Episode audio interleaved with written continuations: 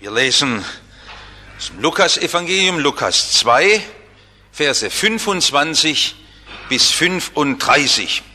Lukas 2, 25 bis 35. Es ist wieder gut, wenn Sie Ihre Bibel zur Hand nehmen und das mitverfolgen. Siehe, ein Mann lebte in Jerusalem mit Namen Simeon. Und dieser Mann war gerecht und gottesfürchtig und wartete auf den Trost Israels. Und der Heilige Geist war bei ihm.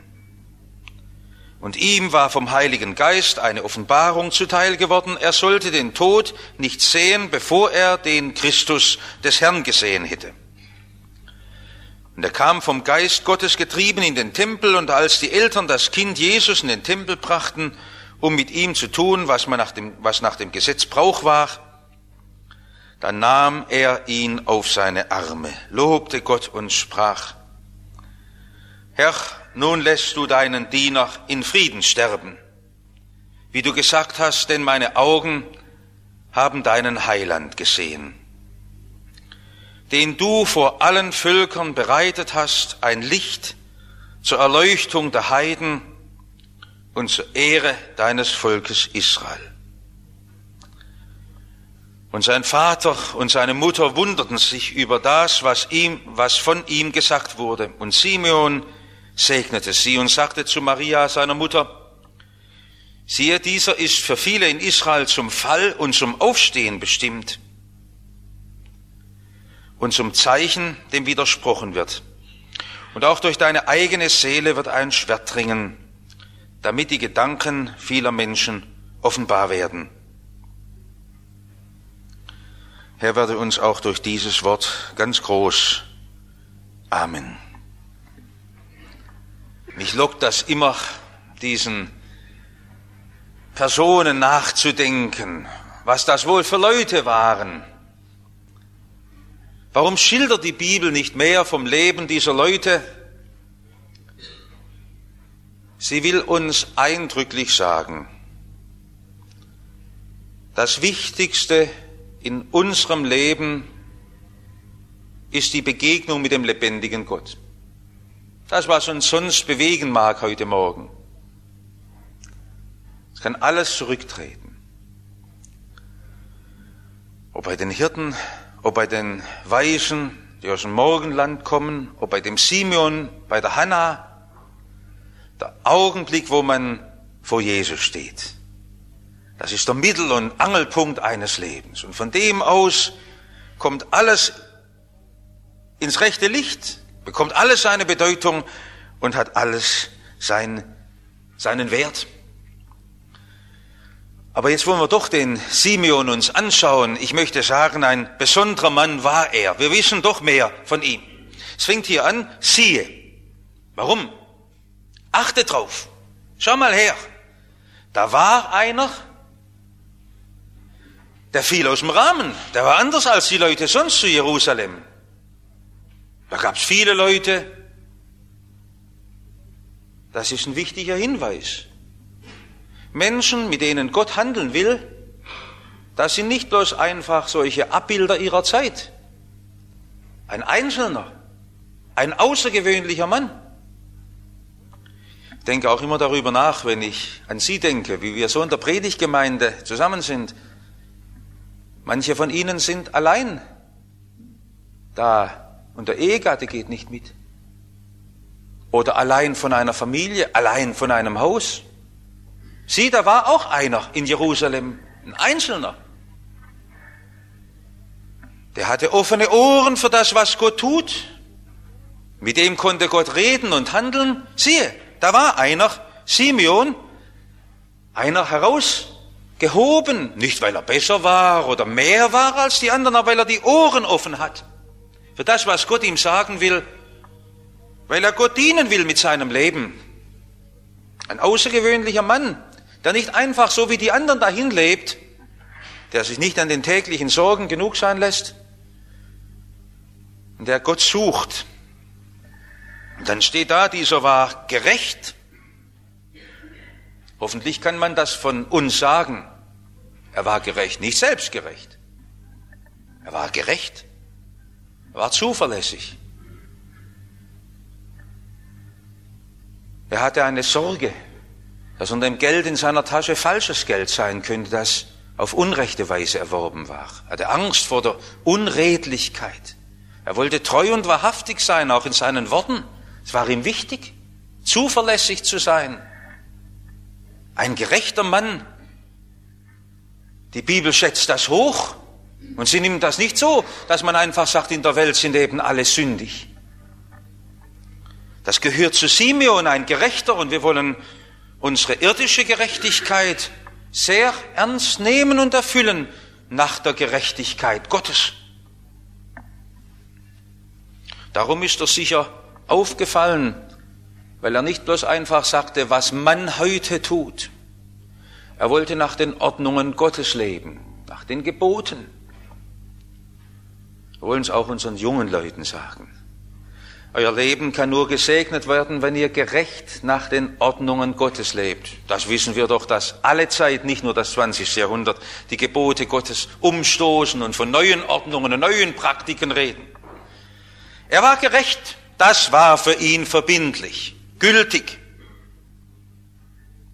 gottesfürchtig. Das stand hinter seiner Gerechtigkeit. Das hat ihn offenbar nicht umstoßen können, ob er einen größeren Gewinnschnitt machen könnte oder was er in der Welt alles noch werden kann. Er fürchtete Gott und er hat die eine Sorge gehabt, sein Leben vergebens vor Gott zu leben. Warum war er gottesfürchtig? In der alten Bibel stehen ja zwei andere Worte. Da steht für gerecht, fromm. Es wäre schön, wenn das so wäre, fromm und gerecht dass das ineinander geht. Vertrauenswürdig und ehrbar Gott gegenüber.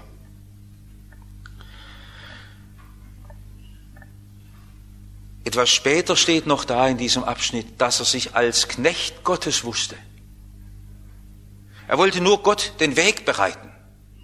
Das sind Leute, mit denen Gott handeln kann und die er würdigt, einen Blick zu haben auf den Herrn Jesus und ihn zu erkennen dann lesen wir hier, dass er geistliches Leben hatte. Die Bibel unterscheidet zwischen unserem physischen Leben, das wir von der Geburt haben, oder einem geistlichen Leben. Er war mit Gott in einer Verbindung. Der natürliche, normale Mensch, der versteht jede Zeitung, der versteht jede Nachrichtensendung im Radio, aber er versteht Gottes Wort nicht. Dazu braucht man geistliches Empfinden. Das heißt, den Geist Gottes, der uns erst für die Gedanken Gottes ein Verständnis gibt. Simeon war ein Mann, der vom Heiligen Geist erfüllt war. Gebe Gott, dass das auch von uns gilt, dass wir den Geist Gottes haben. Wir haben die letzten Predigten immer wieder davon gesprochen, dass wir darum bitten dürfen, Herr, gib mir deinen Geist in Fülle. Und da konnte Gott mit ihm reden. Ein paar Mal steht's da im Vers 26 und dann weiter. Gott hat durch seinen Geist mit ihm geredet, er hat ihn durch seinen Geist geführt, er hat ihn geleitet. Mit solchen Leuten kann Gott reden. Man kann natürlich Voraussetzungen nennen, dass Gott in uns wirken kann. Wir müssen geistliche Menschen werden. Muss ich nochmal sagen, dass wir das Wort geistliche für Pfarrer nie mehr verwenden. Das hat damit gar nichts zu tun. Geistliche, das sind Menschen, die den Geist Gottes haben. Sie sind hoffentlich geistliche Menschen. Das hat mit dem hauptamtlichen Gehalt gar nichts zu tun. Das ist eine Praxis, die aus dem falschen Denken in der katholischen Kirche kommt, wo die Geistlichen eine Stufe höher gerückt werden. Wir wissen, dass alle die sich öffnen für den Geist Gottes, Geistliche sind und dass hier nicht zwischen den Amtsträgern und den Profis und den Gemeindegliedern eine Kluft aufgerissen wird. Sie brauchen den Geist Gottes, sie müssen Geistliche sein, wenn Gott mit ihnen reden will und wenn sie das Geschehen Gottes verstehen wollen. Er wartete auf den Trost Israels. Er wartete. Bibelkenner erinnern sich, dass das ja schon beim Jakob genannt ist. Herr, ich warte auf dein Heil. Und da sehen Sie erst, wie Israel bis heute von einer unerfüllten Hoffnung lebt. Sie warten, sie warten. auch die ganze Not des Todes, über die man ja keine Hoffnung hatte. Und immer wieder, was wird denn werden? Dieser Simeon steht nicht ausdrücklich da, dass er alt war, aber vermutlich war er alt, sonst würde nicht so viel dauernd von seinem nahen Sterben gesprochen sein. Und lässt du deinen Diener in Frieden fahren. War doch ein alter Mann. Und das ist ja die Frage, was ist mein Leben, wenn ich sterbe? Er wartete aber nicht bloß, um noch ein Jahr länger zu leben, sondern er wartete auf den Trost Israels. Und hier wird deutlich, wie der Simeon in der Bibel gelebt hat. Jetzt würde ich gerne mit Ihnen so ein bisschen die Bibel aufschlagen. Das kommt ein paar Mal im Jesaja vor, in diesem Teil des Buches Jesaja von Kapitel 40 bis 55, wo es anfängt, tröstet, tröstet mein Volk. Es soll eine Tröstung widerfahren. Und wir haben das Wort Trost ja so abgewertet und abgewirtschaftet, dass wir meinen, das wäre das Vertrösten. Das ist in der Bibel was ganz anderes. Das ist die Ermahnung, das ist der Zuruf. Ruft es zu, ermutigt sie. Er wartete auf die große Ermutigung Israels. Irgendwo muss doch die Hoffnung herkommen. Er hat sein ganzes Leben darin gesehen, dass Gott noch einmal handelt. Wenn man jetzt immer wieder hört im Radio, über was alles in den Weihnachtspredigten gesprochen wurde, ich habe wenig Hoffnung von dem, was Menschen tun, auch in dem Unheil der Welt. Ich glaube nicht, dass Menschen versöhnen. Ich glaube nicht, dass Menschen Gerechtigkeit wiederherstellen. Wenn ich das sage, dann sind ein paar immer wieder verletzt, als ob ich den Mut nehmen wollte.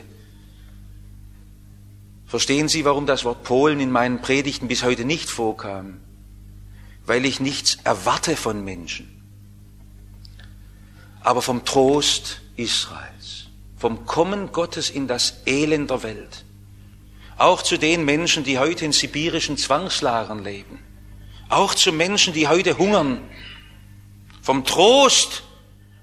Und dann sagen wir aber, das muss doch auch etwas Habhaftes sein. Unser Herr Jesus der kann hier und da seine Wunder tun, aber hat immer wieder gezeigt, dass die Hoffnung in den Leiden der Welt in ihm ruht, aller Trost und alle Freude ruht in dir, Herr Jesus Christ. Wenn wir gleich Leib und Seele verschmachtet, so bist du doch Gott alle Zeit meines Herzens Trost und mein Teil. Gestern nach der Predigt bin ich noch kurz ins Katrinenhospital zu unserer Schwester Ingrid Schulz, eine junge Schwester. Schon ein paar Hirnoperationen dort. Sie hört auch diese Kassette. Und dann sind so viele Fragen vor unserem Krankenleid. Wir freuen uns über Durchhilfe und Besserung. Und doch wissen wir, dass der Trost, von dem unser Leben lebt, die Ermutigung, der Zuspruch nicht kleine Wunder sind sondern dass mich Jesus hält alle Tage, dass ich sein Kind sein darf, dass er mich erlöst und herausreißt. Er wartete auf den Trost Israels. Darauf wartete er voll Sehnsucht, dass das doch sich erfüllt über seinem Volk. Und wir können heute nur wünschen und beten, dass doch die Menschen, gerade in Israel, den Trost Israels entdecken. Dort wird nur das Heil liegen, die Antwort auf alle Sehnen. Und jetzt wollte ich, dass es jeder in unserem Gottesdienst noch einmal für sich begreift. Da liegt für mich der Trost. Es gibt in diesen Weihnachtstagen viele bedrückte Leute, die traurig sind über ihre Einsamkeit, über ihre Leiden, über ihre ungelöste Zukunft. Da liegt der Trost Israels, wo der Herr zu uns redet und zu uns kommt. Für dich, für dich ist er gekommen, dich meint er und bei dir will er einkehren. Er lässt sich finden. Er hat dieses Warten des Simeon erfüllt und hat es ihm noch einmal zugesprochen, dein Warten wird nicht vergeblich sein. Das sieht für uns so armselig aus. Der Simon macht gar nichts, der tut gar nichts Großes. Und das ist so groß, zu warten, bis Gott zu uns kommt, uns begegnet. Zweitens, Simeon erkennt die Weltbedeutung. Das erste war, ein besonderer Mann war es. Dieser wartende, gerechte, gottesfürchtige Simeon. Er erkennt die Weltbedeutung. Jetzt muss ich Ihnen noch erzählen, wie das war. Dort oben im Vorhof der Heiden, dort oben muss es sich abgespielt haben. Dort war ja ein wildes Treiben. Waren es 8000 Menschen, waren es 10.000 Menschen, die an so einem normalen Werktagmorgen dort oben im Vorhof der Heiden sich versammelten? Es war ein wunderschönes Gebäude. Elf Meter hoch waren die Säulen, der Hof war getäfelt, aber es spielte sich dort das wilde Treiben ab. Dort waren die Opfertiere angebunden, die Schafe blökten, die Tauben gurten, die Wechsler mussten das Geld dort umwechseln, denn im Vorhof der Heiden durfte man ja noch das heidnische Geld haben mit dem Kaiserbild. Das musste erst dort oben umgewechselt werden, denn nur das Tempelgeld durfte in die Opferbüchsen geworfen werden. Und drüben vor dem Heiligtum im inneren Vorhof, dort wurden die Opfer gebracht. An diesem Morgen wurden zehn Ochsen hinuntergestoßen und wurden geschlachtet. Sie müssen sich das vorstellen, wenn die Eingeweide verbrannt wurden, wie dieser Rauch über diesem Tempelbezirk lag und dunkle Wolken hinüberzogen. Die wussten etwas von der massiven Last der Schuld, die über uns lag. Und dort wurde gesprochen und diskutiert. Ich habe extra in einem Buch noch nachgeschlagen. Ich darf so praktisch sagen, im Vorhof der Heiden ging es so ordinär zu, dass man noch auf den Boden spucken durfte. Das haben sogar die Rabbinen erlaubt. Jesus hat ja auch diesen Vorhof gereinigt. Mein Haus soll ein Bethaus sein. Und dort steht der Simeon und guckt. Immer wenn er Babys sieht. Die Leute hätten denken wollen, der will die Babys alle entführen. Was hat der alte Mann, dass er immer den Babys nachguckt? Das ist doch komisch. Da wird die Mutter ihn nur fester an sich genommen haben. Und da sieht er dieses Baby und geht drauf zu und dann steht er da. Wie wird das gewesen sein für Maria und Josef? Sie müssen sich's plastisch vorstellen. Die wissen gar nicht, wie ihnen geschieht unter diesen vielen Menschen, wie wenn sie mitten durch die Königstraße oder durch die Schulstraße gehen. Plötzlich kommt jemand auf sie zu und sagt, da, ich sehe es. Simeon, hast du keine Zweifel? Hast du denn gar keine Zweifel, ob das der Heiland ist?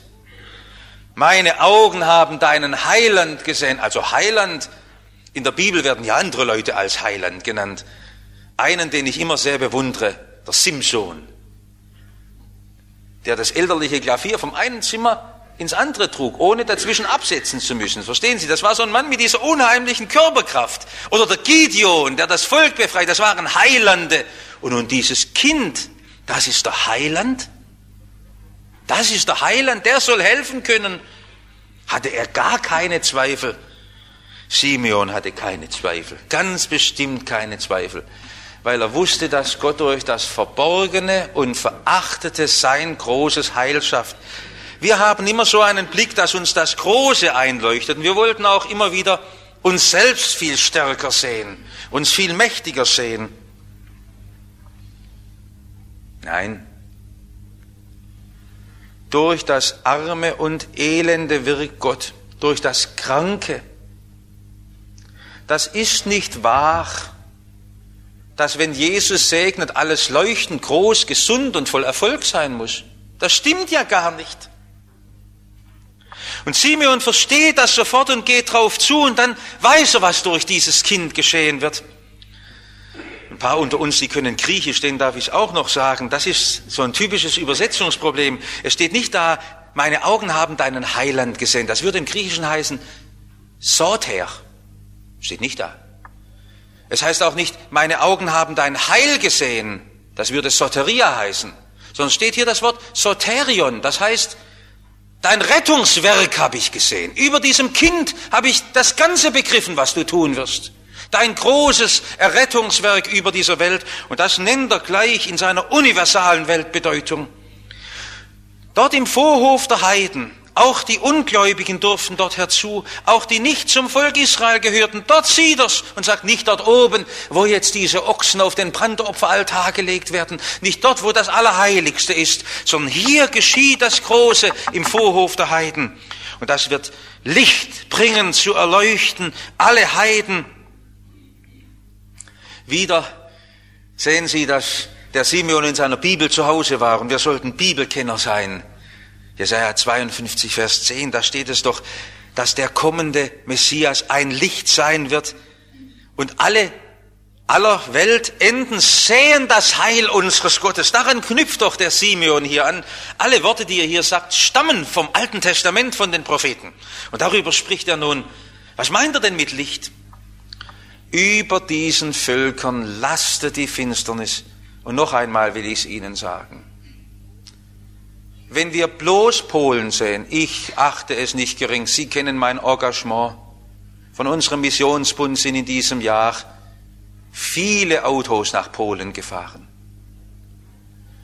In allen möglichen Hilfen. Aber die ganze Welt liegt unter der Finsternis, die ganze Welt, auch unser Stuttgart. In seinem ganzen Reichtum und Wohlstand, in der Finsternis, unter den dämonischen Mächten, Menschen gebunden in den Häusern hin und her.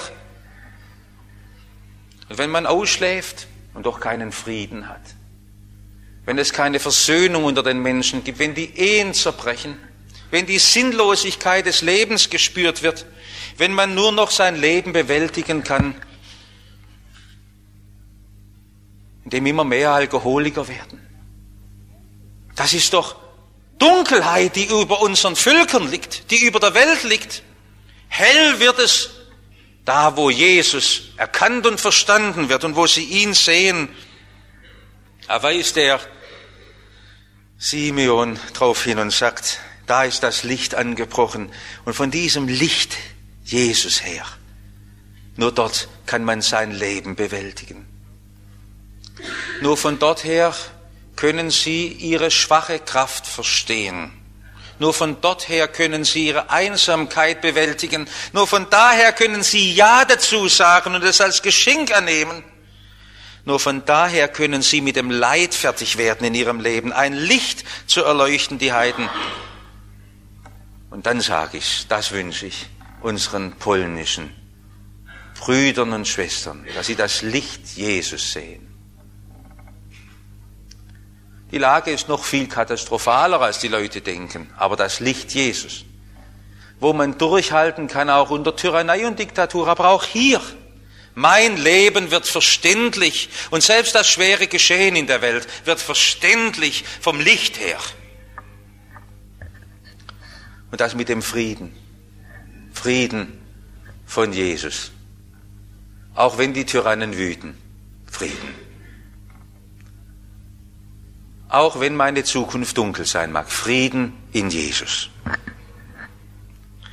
Und er weiß um den Widerspruch, das muss ich doch noch sagen von dem Simeon, das ist das Dritte. Wir haben die besondere Art dieses Mannes betrachtet, wir haben darüber nachgedacht, wie er die Weltbedeutung kennt, die universale Bedeutung Jesu. Universal, aber ich muss doch Ja dazu sagen, eine Beziehung zu ihm kriegen. Das Dritte noch, er weiß um den Widerspruch Er sagt, das wird, der wird gesetzt werden zu einem Zeichen, dem widersprochen wird. Noch einmal. Der Simeon ist ein Mann, der in der Bibel lebt. Und Sie müssen suchen, wo steht denn das? Jesaja 8,14.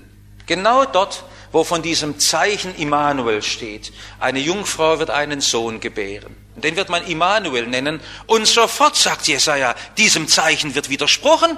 Die Menschen werden dagegen stehen. Und so wird dieser Immanuel zum Fall vieler wirken. Denn viele werden sich an ihm nur stoßen. Sie werden ihn wegdrücken und andere werden gerade zu ihm finden und an ihn gläubig werden. Wir haben heute nach der alten Tradition unserer Kirche den Stephanustag. Das haben unsere Vorväter so geordnet, dass man mitten in der Weihnachtsfreude erinnern soll, wie es Märtyrer gibt, die auf der Seite stehen. Jesus kommt und dem wird widersprochen. Und das Nein wird ihm zugerufen. Und die Maria muss es hören aus dem Mund des Simeon. Das Kommen Jesu bewirkt Scheidung. Mir fällt das unheimlich schwer, wenn ich merke, Menschen lehnen dieses Wort ab. Sie interessieren sich nicht dafür. Ich wollte doch allen Menschen das nahebringen. Warum kann ich das nicht besser? Mir tut es so schwer, wie, mir fällt es so schwer, wie viele Menschen ich auch von diesem Gemeindebezirk, die noch die Zugehörigkeit suchen zu unserer Kirche, nicht erreicht werden vom Licht des Evangeliums. Und Jesus spricht davon, dass es, äh, und Simon spricht davon, dass es zu einem Fall wird, zu einem Anstoß, zu einem Ärgernis und die Menschen sich an Jesus ihr Verderben holen. Über der Verkündigung geschieht genau dies. Ich habe mir vor kurzem ein Buch besorgt, in englischer Sprache, 600 Seiten in großem Druck, äh, in, in, in großer Ausgabe. Der Druck ist gar nicht besonders groß. Die Märtyrer, die christlichen Märtyrer des 20. Jahrhunderts. Dass man das einmal sieht, wie heute der Widerspruch losgeht. Dort wird berichtet von einer Krankenschwester, man weiß das ja alles nicht, 1970 im Gaza-Streifen von palästinensischen Terroristen ermordet. Eine Missionsschwester. Und dort schreibt der Leiter dieser Mission, es sind amerikanische Baptisten zurück. Wir wissen, wie dringend eine Krankenschwester heute gebraucht wird im Missionsdienst. Aber wir wissen auch, dass der Herr seiner Ernte besser als wir weiß, was seine Arbeit nötig hat. Ihm passt es manchmal, seine besten Diener zu benutzen, um ihr Zeugnis zu versiegeln, indem sie ihr Leben hinlegen als das Ende ihrer Tätigkeit hier in dieser Welt. Und auf diese Weise macht Gott den Fortschritt im Bau seines Reiches. Das stille Grab dieser Schwester wird ein dauerndes Zeugnis zu sein für den hohen Ruf Gottes. Missionare werden es sehen und daran denken, welch einen großen Auftrag sie haben, die Liebe Christi auszubreiten über die ganze Welt. Und Nichtchristen werden an diesem Grab stehen und sich erinnern, dass Gottes Liebe in Jesus gesandt ist hinein in die Welt zu unserer Erlösung, um fortwährend Botschafter auszusenden, die diese Erlösung bekannt machen. Was mir weh tut, wo ich mich oft schäme, wir sind so schweigende Leute geworden. Wir wagen es nicht mehr, in diesen Widerspruch hineinzutreten. Und heute ruft uns Simeon auf, dieses Licht Jesus will hineinleuchten auch in die Finsternis unserer Stadt. Seien Sie ein Zeuge. Nehmen Sie es selbst auf und tragen Sie es weiter. Auch wenn Sie allein stehen in Ihrem Geschäft. Seien Sie ein Zeuge. Es fällt mir jedes Mal noch schwer, wenn wir als unten auf der Königstraße stehen. Nicht wegen der Zwischenrufe. Nicht wegen derer, die vorbeigehen, sondern zu wissen, man vertritt eine Botschaft, die bei so vielen nicht trifft. Und man denkt immer wieder, du machst es sicher falsch, andere könnten es sicher besser als du. Denken Sie nie so. Das ist nicht eine Frage Ihrer Tauglichkeit, sondern das muss im Widerspruch gesprochen werden. Und eine Maria muss lernen, dass sie Teil hat am Leiden Jesu und an seinen Wunden, dass sie seinem Tod gleichgestaltet wird. Darum hat eine Gemeinde auch immer die Erinnerung daran bewahrt, dass in der ganzen Christfreude wir mit teilhaben an der Verachtung Jesu. Und dass eine Gemeinde sehr unvollständig und armselig ist und ihr Zeugnis auch immer nur einzeln erreicht. Und dass wir die Gemeinschaft der Leiden Christi haben. Darum gehören wir auch mit denen zusammen,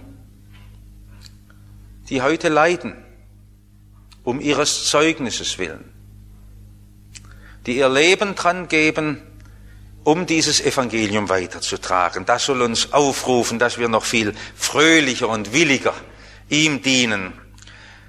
Darum sind wir so dankbar, weil er uns dorthin führt durch unseren Simeon, dass dieses Licht die einzige Hoffnung der Welt ist. Sie werden vielen Menschen begegnen in den nächsten Tagen, verzweifelte Menschen, hoffnungslose Menschen, traurige Menschen, kranken Menschen, sagen Sie ihnen vom Licht in Jesus weiter. Und das kann geschehen, dass der Geist Gottes auch die Augen öffnet. Das erbitten wir in allem Widerspruch, dass das heute geschieht, dass Menschen sein Heil entdecken. Amen.